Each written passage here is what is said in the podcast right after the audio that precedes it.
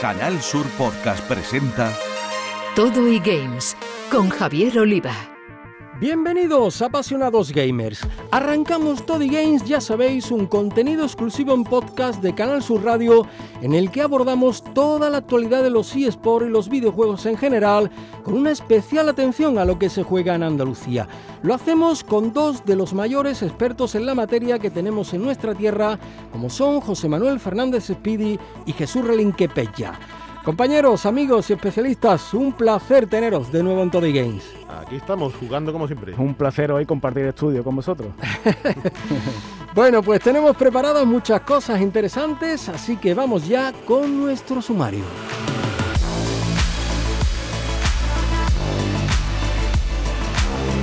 En Andalucía tenemos destacados jugadores de eSports y un gran equipo como Giants, pero hoy queremos conocer cómo se llega a la élite y lo vamos a saber con un niño prodigio, David Álvarez, Vidar, entre los mejores del país con el de la competición de Super Smash Bros. Ultimate, con solo 16 añitos.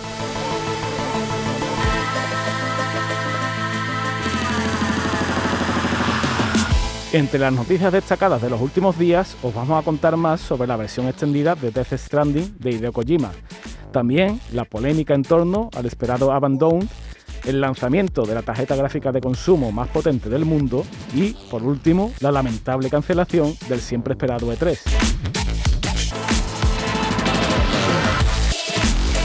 No os perdáis lo que hace y cómo ha llegado hasta el propio Zuckerberg, una startup sevillana dedicada a aplicar la realidad virtual a los videojuegos, anticipándose a eso del metaverso. Se trata de Oderslav y hablaremos con su director de negocio, Jaime Pichardo. Por cierto que en nuestra plataforma de podcast os incluiremos códigos gratuitos para que podáis probar su propuesta. Y como siempre, nos llegará el turno de jugar antes de despedirnos con títulos de ayer y de hoy. Esta vez lo vamos a hacer con Ghostwire Tokyo y con la historia de lo que pudo ser el PC Fútbol portátil andaluz.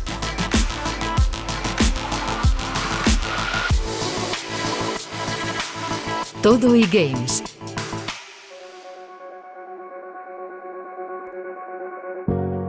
En Todo Games queremos conocer hoy cómo se forja un campeón, en este caso de los eSports.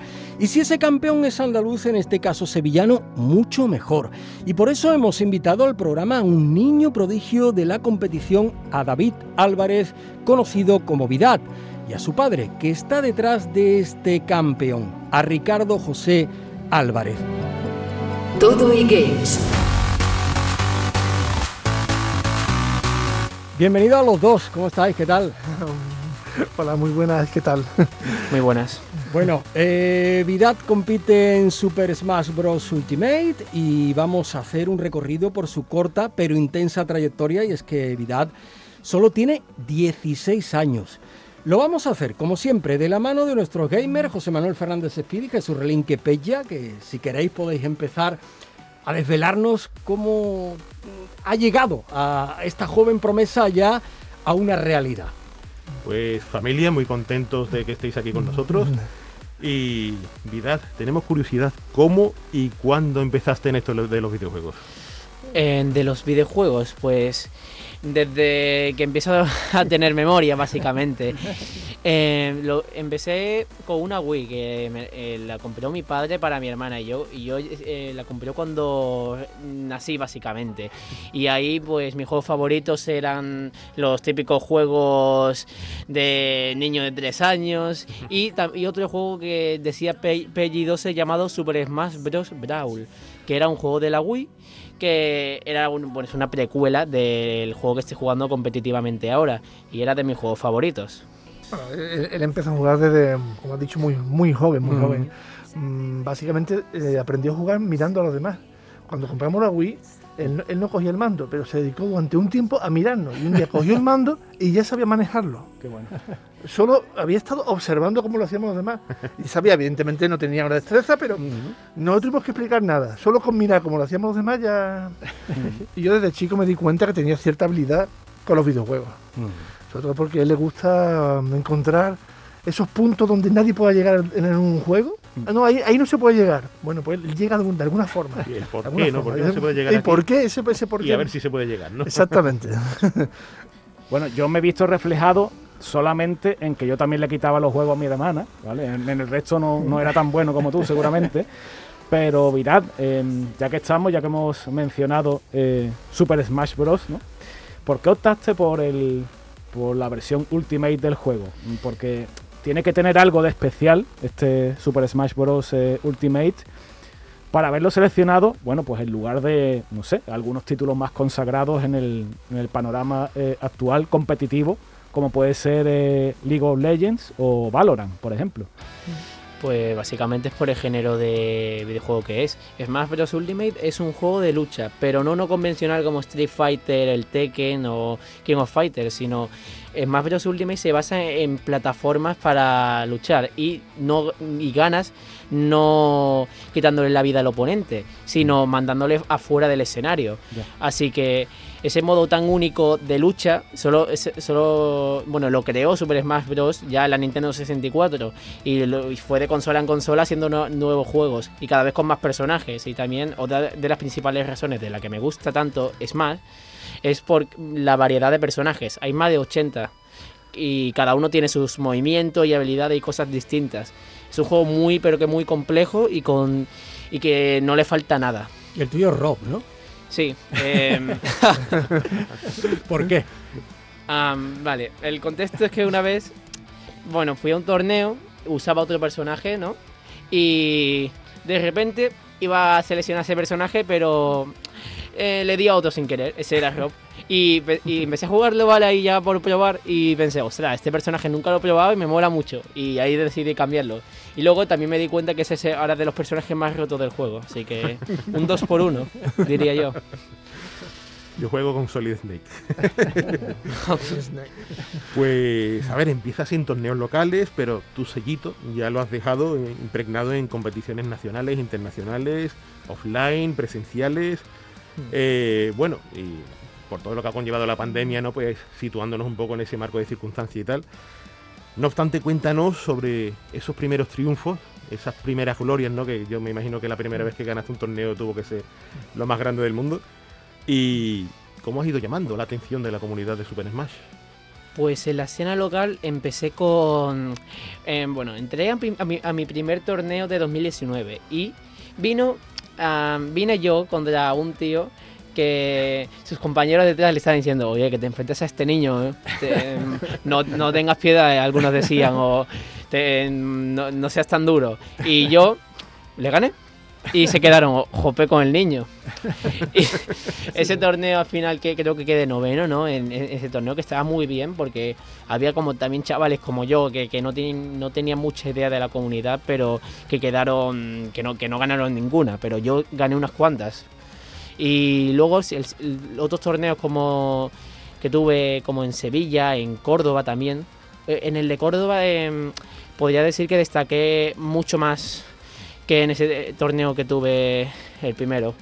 Básicamente lo que pasó ahí es que era un torneo de 64 personas y quedé 13. Y la gente empezó a gritar cuando vio que me metí a ese top 16 como lo llamamos aquí en la comunidad. Y la gente est- estaba flipando y, y yo, fu- aunque no ganase el torneo, fui el centro de, de atención y como el MVP de ese torneo. Hay que, hay que tener en cuenta que la media de los jugadores está en torno a los 20 y algo. Mm, Eh, Es raro ver niños, de, de 13 años o, o- o menos. Que tenía entonces, Claro, claro, en esa época sí, era era mucho más bajito. ¿eh? El estilo lo, lo dio la, la pandemia, pero que era este niño. eh, Y yo, y, y yo, yo siempre lo he acompañado a todos los torneos. Y a mí me gustaba ponerme detrás de los corrillos a escuchar qué decían. Y lo que, lo que le dice es verdad. Y, yo, ¿y este niño? Y, y el niño este, bueno, Que que alguna palabrota seguida de niño también.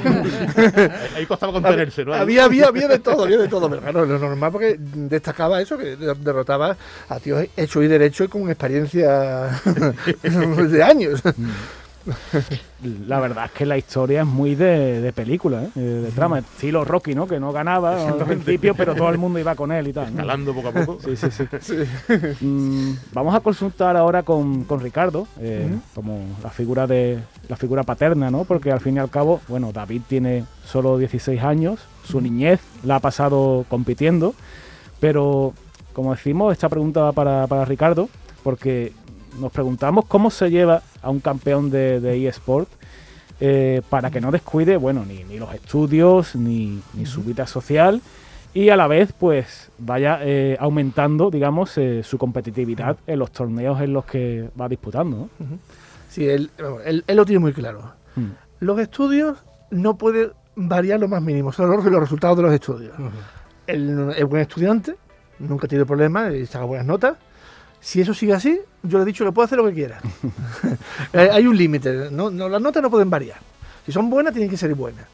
¿Por qué? Porque, claro, evidentemente su futuro mm, se lo, no, no se sabe a dónde va a llegar en videojuegos, pero su futuro se, se lo tiene que labrar primero los- teniendo unos, unos estudios, ahora está en el bachillerato y cuando entre la carrera o lo, o lo que él quiera estudiar. ¿Y cuántas horas dedica a jugar, Ricardo?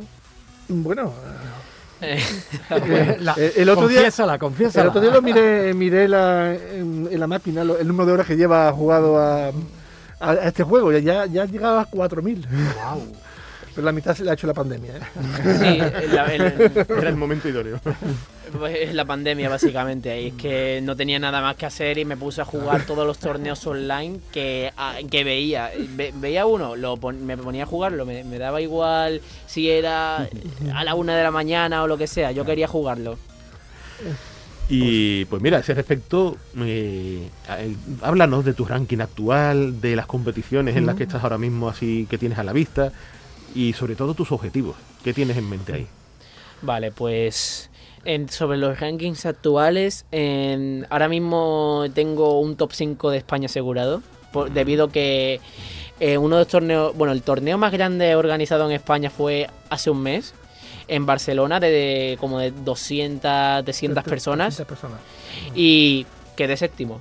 Y quedé en, un top 8 con ganando a gente tan buena como el, número 2 de Francia actualmente, bu- bueno, perdona, el número 3 de Francia actualmente top 5 de Europa y o el, un top 5 francés también, que, que es como top 20 de Europa y ese, ha sido mi, mejor- mi- mi mejor torneo de, de mi vida, pero de lejos, porque fui el segundo español que llegó más lejos en esa bracket.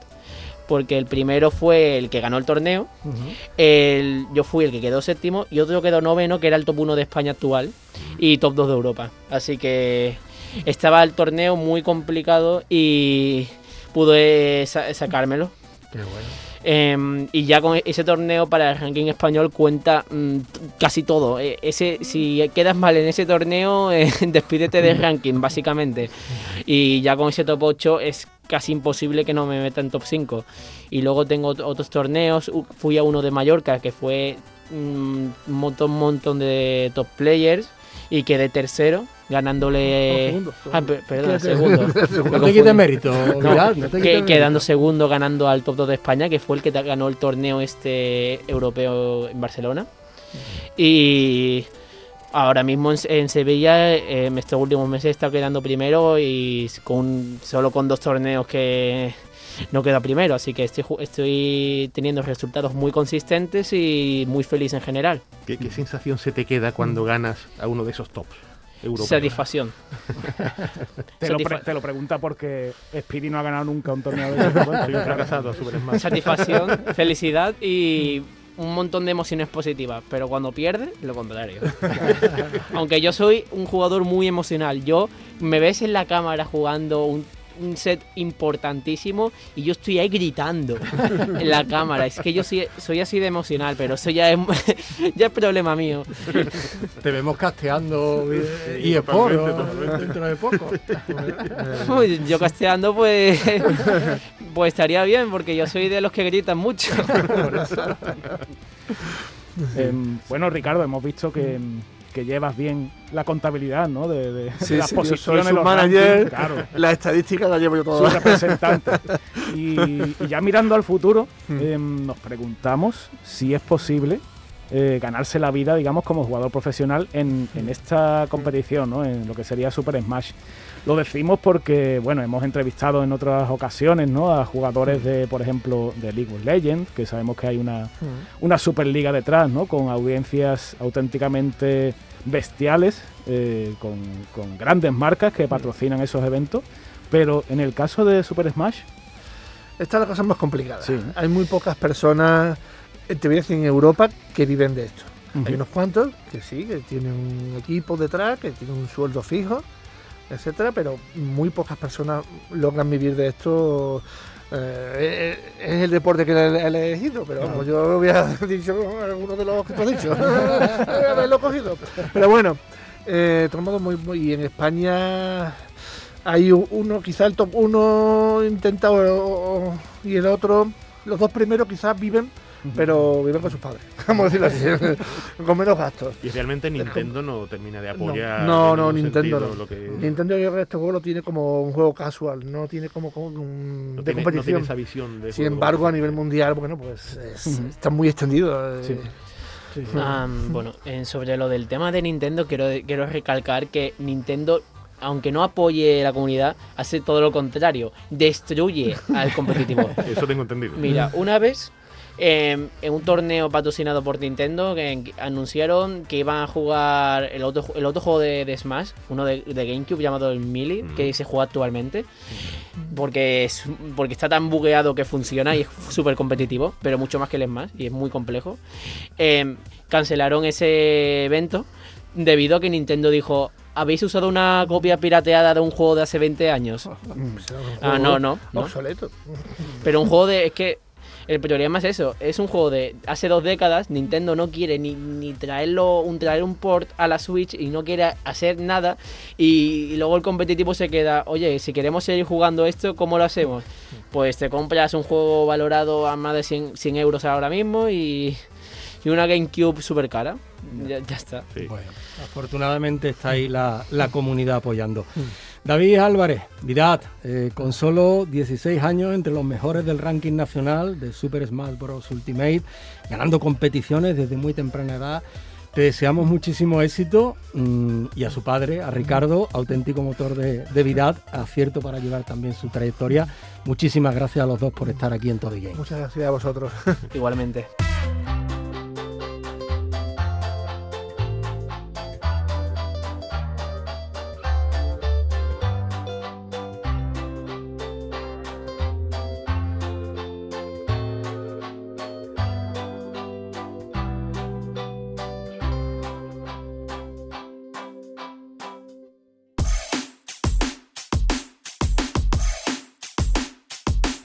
Después de conocer a este niño prodigio, Vidad, toca ahora saber qué nos deja la actualidad del videojuego. Contadnos, Pella, Speedy. Pues vamos a empezar con la reseña de un juego que acaba de estrenar una versión extendida y ampliada respecto a la que salió originalmente en 2019. Este juego, que salió para Play 4, eh, se llama Death Stranding. Eh, detrás está el genio Hideo Kojima y se trataba de un programa de ciencia ficción en mundo abierto que, bueno, que la verdad es que recibió críticas de todo tipo, eh, en su amplia mayoría polarizadas, algo que le suele pasar bastante al diseñador japonés, que levanta pasiones y, odios ¿no? por, partes iguales.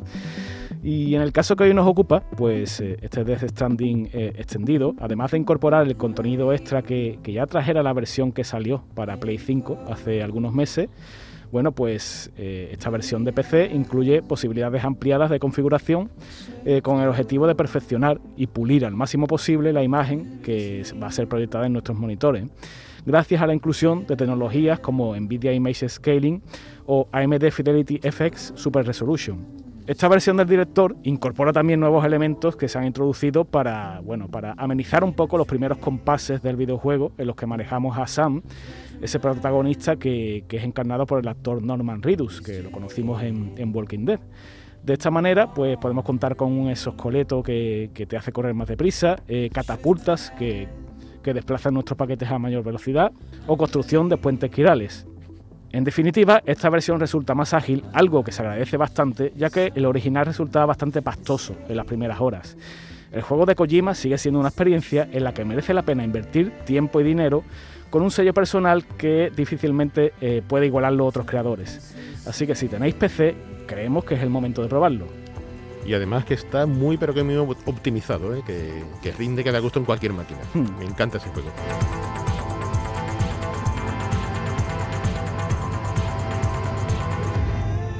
Voy a saltar con algo en lo cual está relacionado también el amigo Kojima, que es el Abandoned, el polémico Abandoned, del cual os hemos hablado ya aquí en meses pasados. Let me tell you a story. a true story. A story that could overcome to all of us. Y que ha saltado a la palestra Blue Box Studios, sus responsables de este juego aún por salir, porque han tenido que declarar, han tenido que hacer un comunicado a través de Twitter, negando que el juego esté cancelado. Y es que de Abandoned hay muy poca información, eh, se viralizó en base a unas especulaciones que surgieron cuando sus propios creadores lanzaron algunas perlitas por Twitter, en la cual trataban de relacionar su obra con Silent Hill o con el propio Hideo Kojima. Y, claro, pues resulta que un usuario se ha dado cuenta en estos últimos días que, que, la compañía ha borrado los tweets donde hablaban de las características del juego. Es algo muy sospechoso. Esto evidentemente levantó todas las sospechas y más aún con una historia que tiene Blue Box detrás en la cual tiene muchos proyectos que se han convertido en humo literalmente.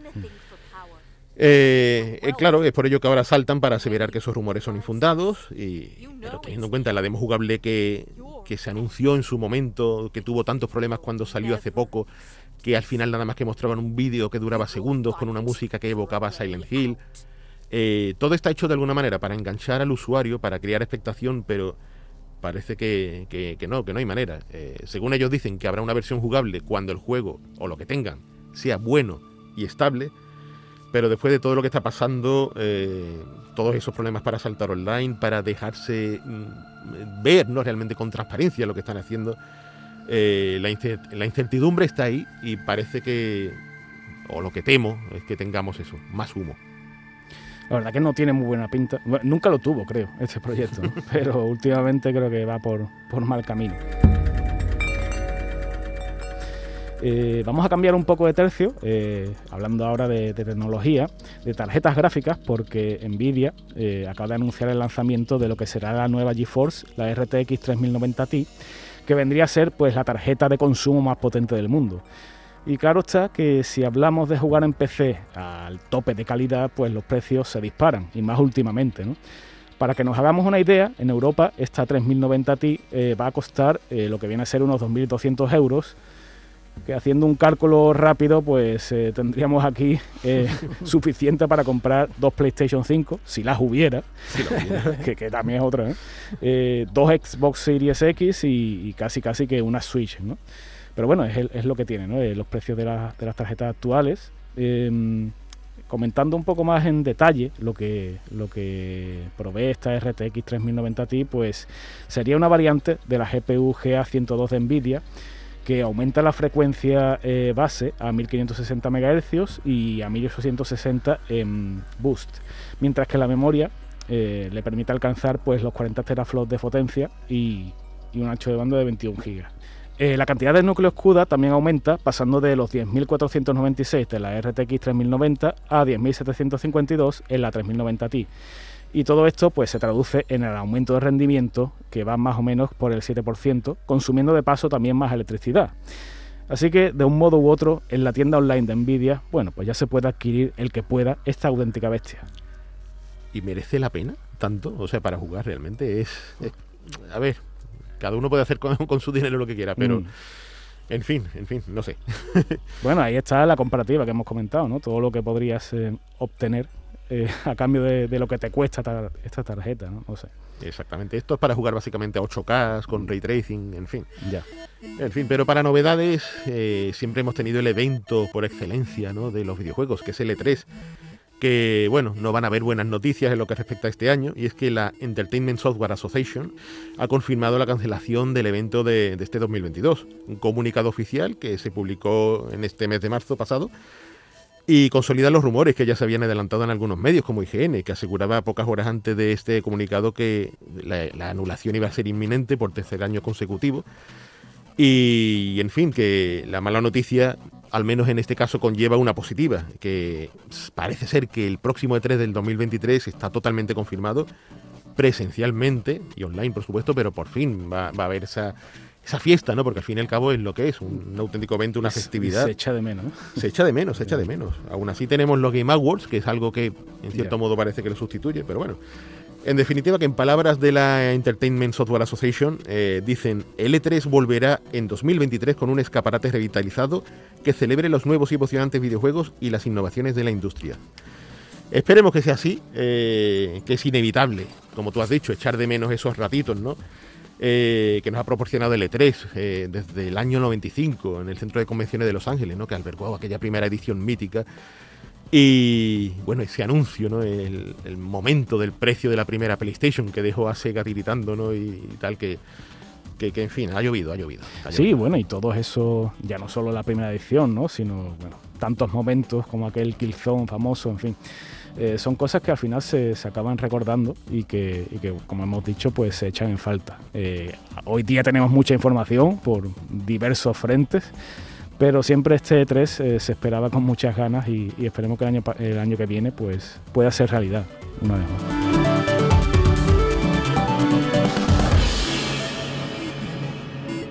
En Canal Sur Podcast Todo y Games Andalucía se está convirtiendo en una potencia en la aplicación de la realidad virtual a los videojuegos gracias a numerosas compañías que ya han pasado por Todo Games. Hoy os traemos otro exitoso ejemplo como es el de la sevillana Others Lab, startup cuyo director de negocio es Jaime Pichardo, con quien ya estamos. Jaime, ¿qué tal? Un placer tenerte en Todo Games. Muy buenas a todos, estoy muy ilusionado por este ratito que vamos a charlar. Bueno, nosotros también. Y, digo nosotros porque te voy a presentar a nuestros gamers que, estarán deseando experimentar ya las propuestas de Otherlast, como son José Manuel Fernández Espidi y Jesús Relinquepeya. Jaime, antes que nada, un, un, placer y felicitaros por los éxitos que estáis teniendo, que no son pocos si tenemos en cuenta que el mundo de la realidad virtual pues todavía es muy experimental. Y a este respecto, lo que me gustaría preguntarte eh, por los motivos que llevaron a Oder Labs por apostar por la VR. Pues mira, eso, eso creo que fue bastante curioso. O la verdad es que el equipo fundador de Oder siempre hemos sido muy innovadores. Y Oder realmente surge como un spin-off de, de, una empresa anterior que en la que estábamos desarrollando Smart Devices, estábamos desarrollando pues, unos termómetros, unas aplicaciones para móvil, unas lámparas inteligentes. Y bueno, eh, veíamos una dirección de, del negocio que ya estaba más o menos madura y consolidada y decidimos hacer una pequeña inversión con un concurso de ideas dentro de, de, la empresa, que de hecho tenía otro nombre anteriormente, y hubo una propuesta que, que es de lo que surgió O-Shape, que parecía que, que, llamaba mucho la atención y decidimos pues invertir un poco de, de, de recursos en poner un par de desarrolladores y un artista a comenzar un proyecto de forma totalmente paralela y cuando un día decidimos presentarlo a, Oculus fue muy aceptado y decidieron lanzarlo. Eh, al poco tiempo resulta que, esta nueva línea se convirtió como en la en una, en una muy puntera y la otra estaba un poquito más de capa caída y decidimos dar vuelta, una vuelta de 180 grados a, a la empresa y, y, así hemos llegado a donde estamos hoy.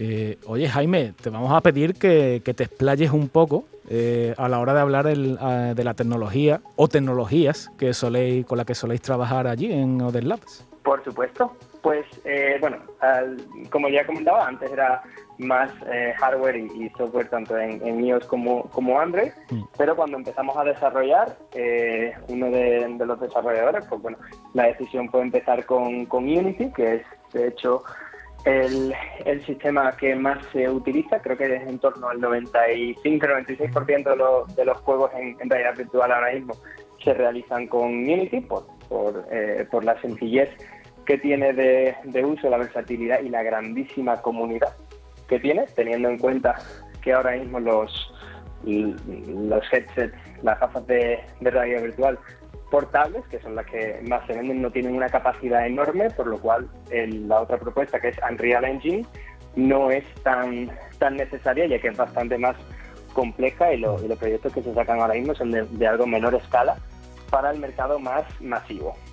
Eh, Jaime, cierto es que en la VR eh, cada día observamos más aplicaciones y todo tipo de tipologías en lo que a videojuegos se refiere. Si bien vuestra producción se aferra sobremanera a eso de hacer sudar a los jugadores, tanto con No Shape como con Les Mills Body Combat.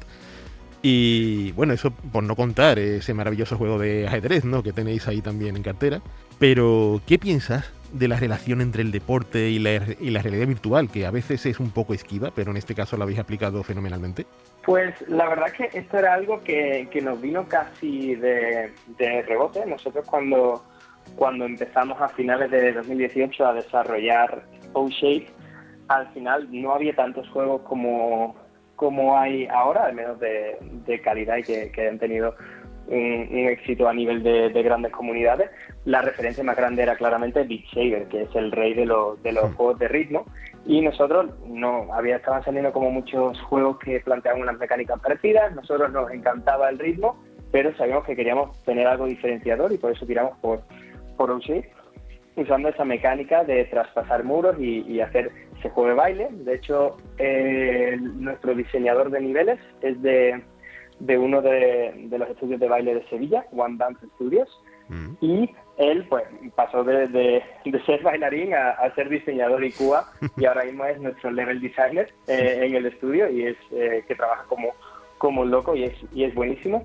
Y una de las de las eh, cosas que nos dimos cuenta era como el 30% de las reviews y que nos dejaban la comunidad y, bueno, por ejemplo en canales como Discord o, o Twitter, o en las mismas reviews del juego, mucha gente eh, decía, me encanta las sesiones de Uship porque hago un cardio que aparte es súper divertido. Y empezamos a escuchar un montón de reviews y dijimos, ostras, pues igual, aquí hay, hay un pilón. Eh, vimos como también tenían éxito otros otras aplicaciones de, fitness, como por ejemplo FitXR, o luego salió el Supernatural, que fue eh, adquirido por Facebook. Eh, hace un par de años o algo, o algo menos, y de ahí decidimos, pues, justo el año pasado, que fue uno de los proyectos en los que más estuve trabajando, eh, iniciar una propuesta de fitness y una vez la lanzamos como MVP, se la presentamos a Les Mills y ahí salió lo que es ahora Body Combat y creemos que, el fitness en, en, realidad virtual tiene, tiene mucho tirón e incluso cuando no son, son juegos y no son aplicaciones específicas de fitness, eh, ese grado de hacerte moverte de una forma divertida evita esa pereza que al final hay muchas veces que, no hacemos ejercicio por la pereza de empezar. Pero una vez que ya está, si está gamificado, pues, pues aún mejor. La verdad, Jaime, es que mm, sobre todo a raíz del tiempo este de, pandemia y tal, en, el que estuvimos de cuarentena, eh, le pegué bastante a Body Combat, a Alex Mills, precisamente a través de YouTube, pero ya con tu propuesta me parece que lo voy a tener que probar sí o sí. bueno, pues el estudio es vuestra casa, estamos ahí en Sevilla. Supongo que el confinamiento, ¿no, eh, Jaime? Eh, ahí se produciría una, explosión, ¿no?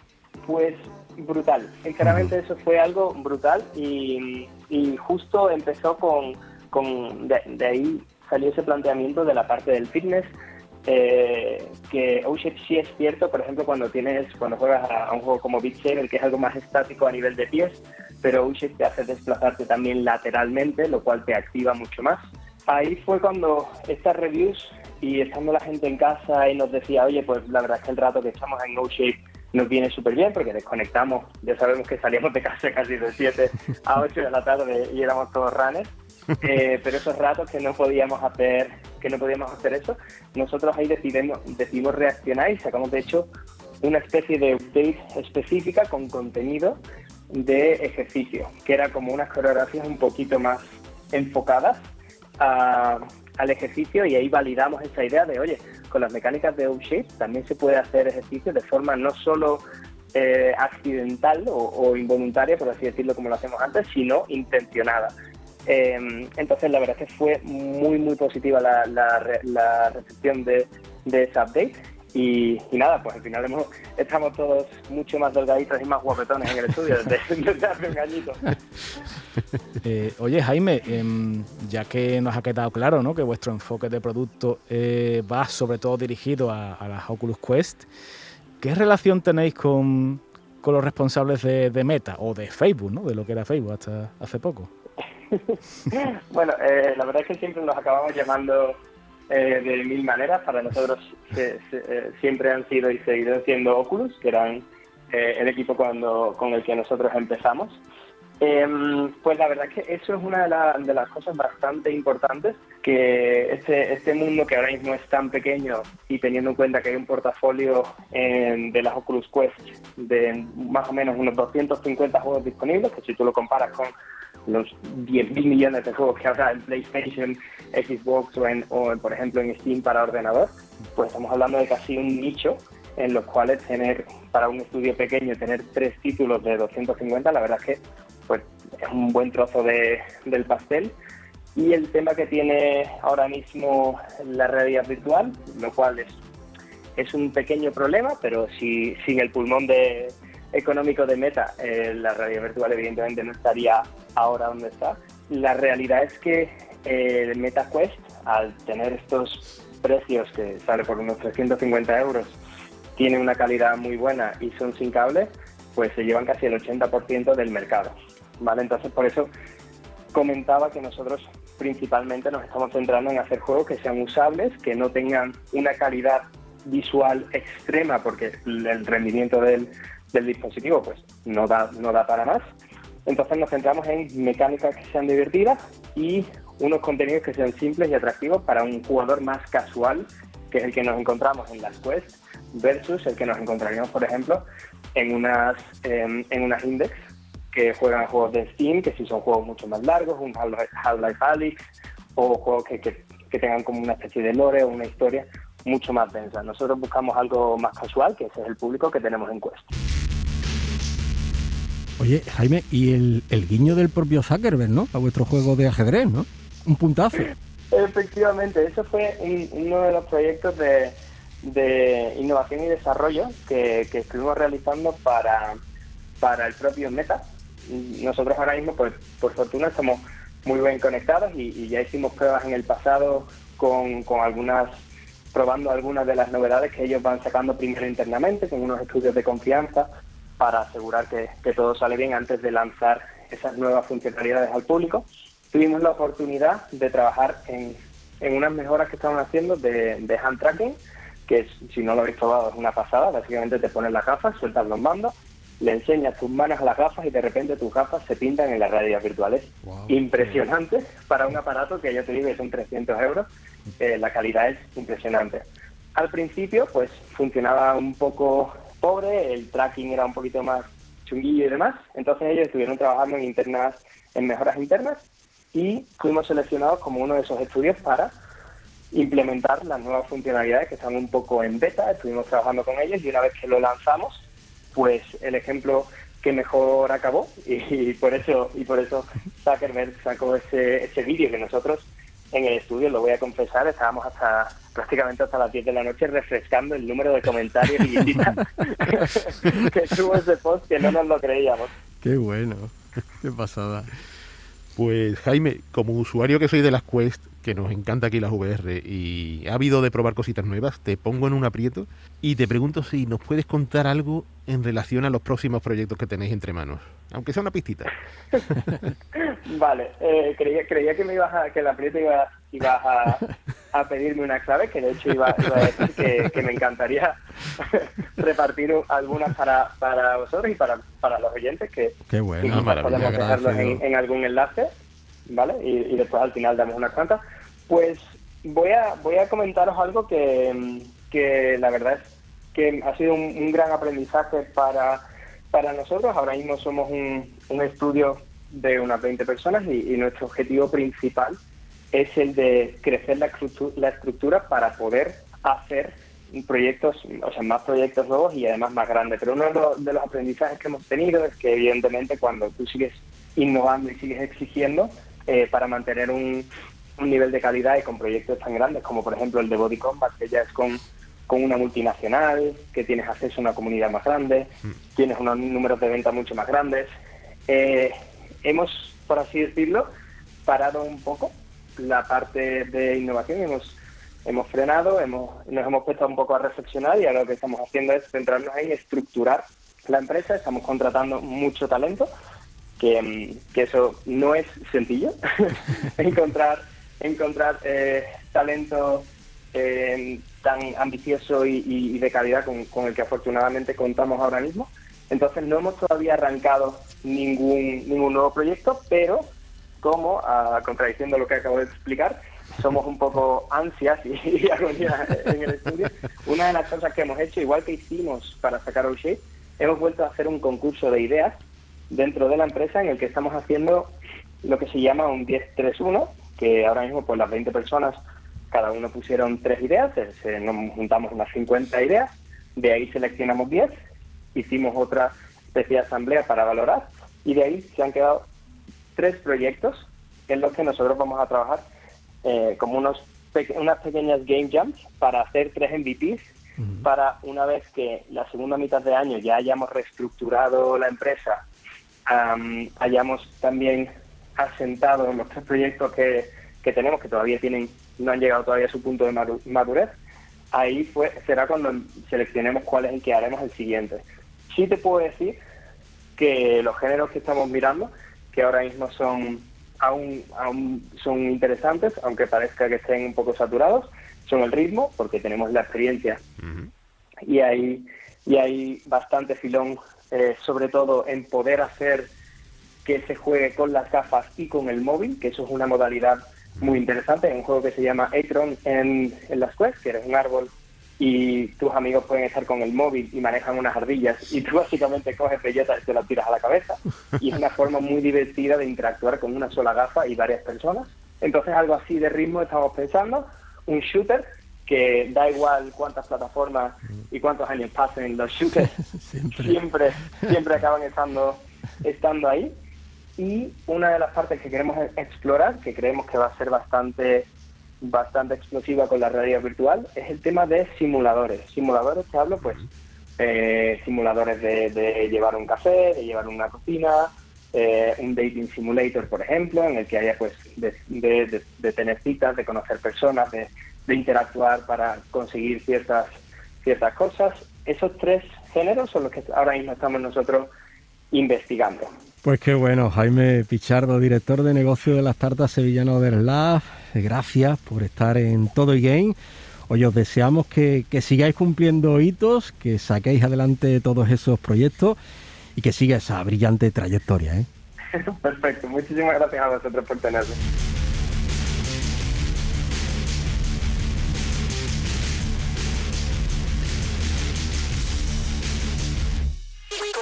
Todo y Games con Javier Oliva. Nos quitamos las gafas de Other pero vamos a seguir jugando. Lo hacemos con el nuevo Ghostwire Tokyo de Tango Games Works y en el apartado retro contaremos la historia del que pudo ser el PC Fútbol andaluz por parte de los sevillanos Alejandro y Marco Antonio del Campo. Contadnos, compis.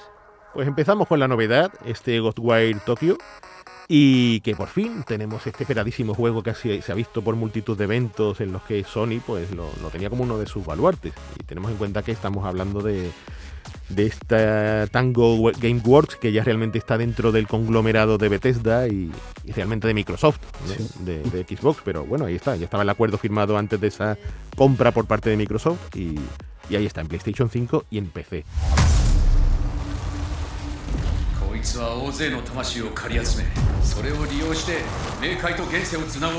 ¿Y de qué va el asunto? Pues va de, de Tokio, como bien dice el título, ¿no? No es engañoso en este sentido, que ha sido tomado por unas fuerzas sobrenaturales, espíritus, fantasmas, han causado que la población se desvanezca totalmente.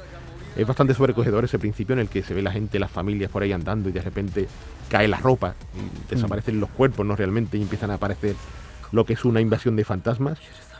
Y todo esto pues eh, conlleva que una entidad espectral que realmente quiere vengarse del de, el ocultista que ha provocado todo este, este fatídico hecho, quiere vengarse y toma el cuerpo de un chaval que ha tenido un accidente de tráfico poco antes de, esa catástrofe eh, fantasmagórica y toma su cuerpo, pero ambos pelean, ¿no? Realmente el espíritu del, que ha muerto pues dice, no, no, no te doy mi cuerpo. Entonces tienen que colaborar entre ellos para llegar a un acuerdo e intentar así pues salvar a la población y tal, ¿no?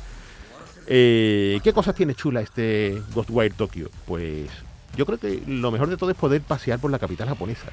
¿no? Ves ese paisaje urbano ultramoderno tan bien reflejado y a la par también contemplas esos templos tradicionales, ¿no? Esa parte más, más rústica ¿no? de Tokio, eh, tan, tan japonesa, ¿no? tan afín a la cultura.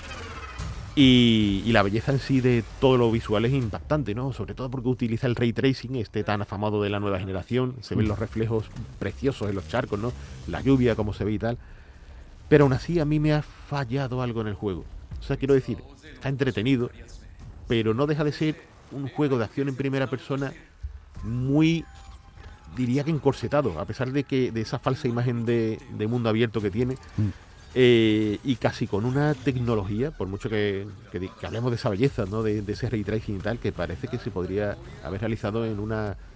Iba a decir una PlayStation 2, iba a ser eso muy apurado, ¿no? Pero a lo mejor una Xbox 360, una. PlayStation 3, es como muy japonés en ese sentido. No Mm. es como las anteriores obras de este estudio, los Evil Within, que eran juegos que verdaderamente explotaban las máquinas en las que estaban. Este Ghostwire Tokyo lo que sí tiene es que es muy divertido, ¿no? Con ese protagonista que hace uso de la magia sobrenatural que le confiere el espíritu que lo ha poseído.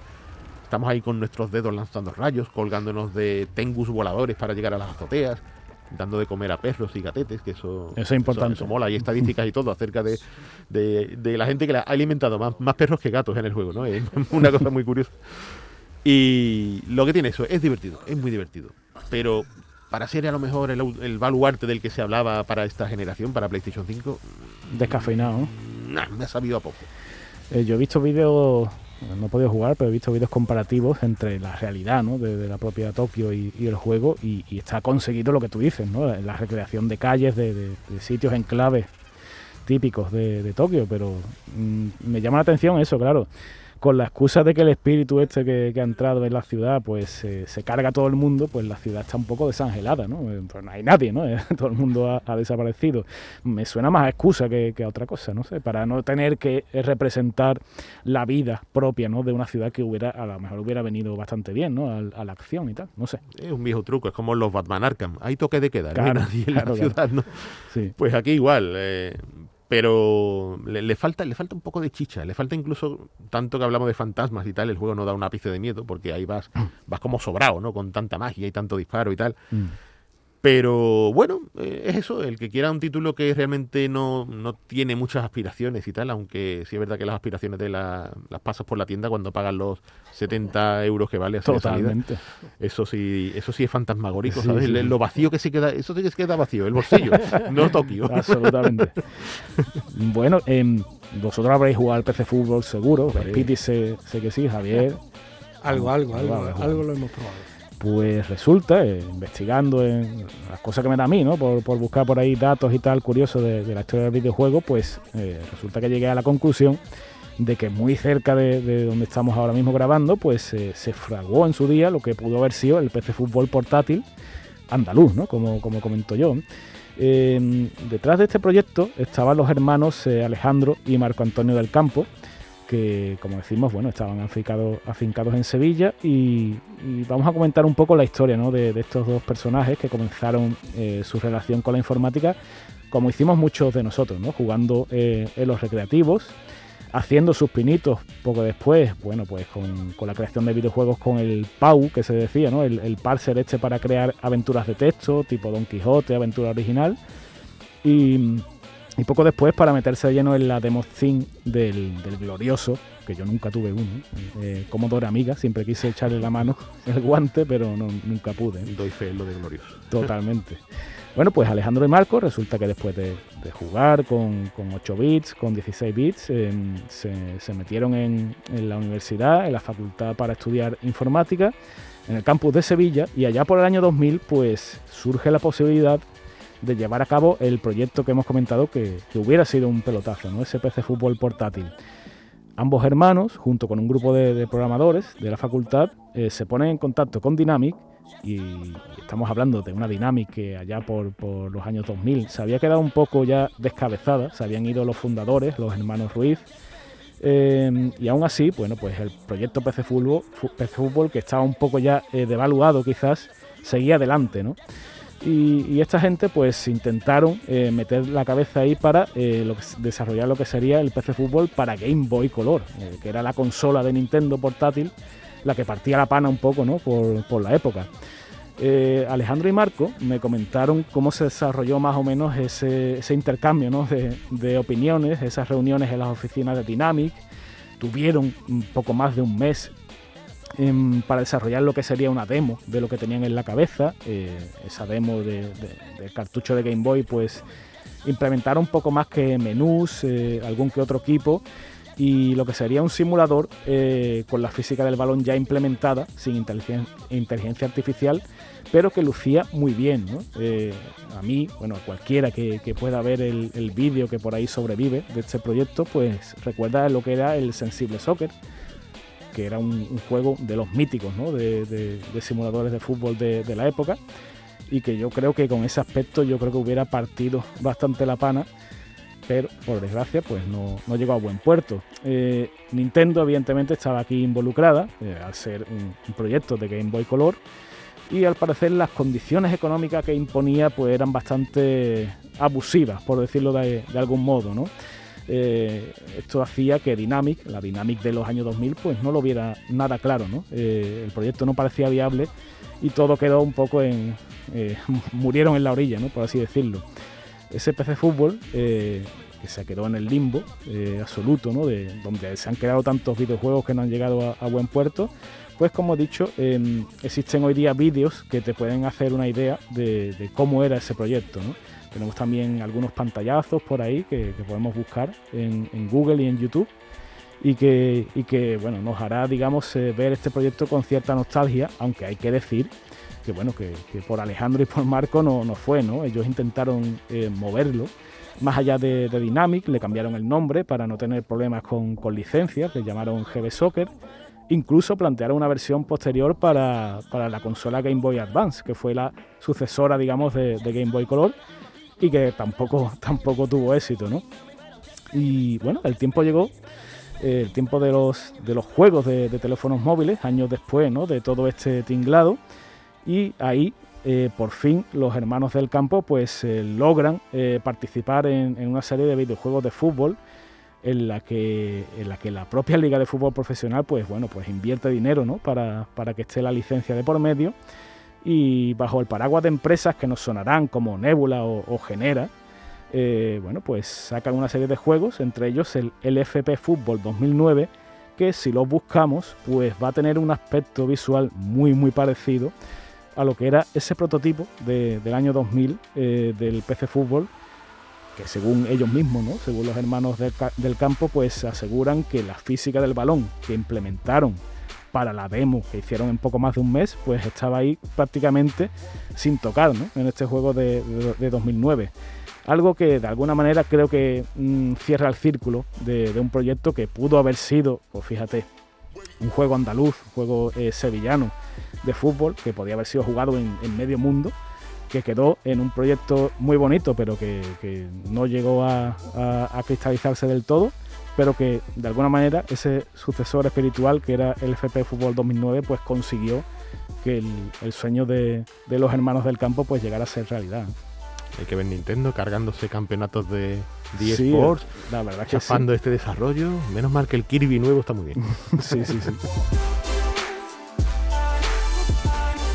Con lo que pudo ser y no fue, llegamos al final de esta nueva entrega de Toddy Games, el podcast exclusivo sobre videojuegos de Canal Sur Radio, que ha estado realizado técnicamente por Álvaro Gutiérrez y Antonio Martínez Pastor, al que os pedimos que os suscribáis en nuestra plataforma o también en Spotify o Google Podcast. Nuestros expertos José Manuel Fernández Speedy y Jesús Relinque Pella, como siempre, se despiden con un volvemos en 15 días y mientras tanto... ¡A seguir jugando!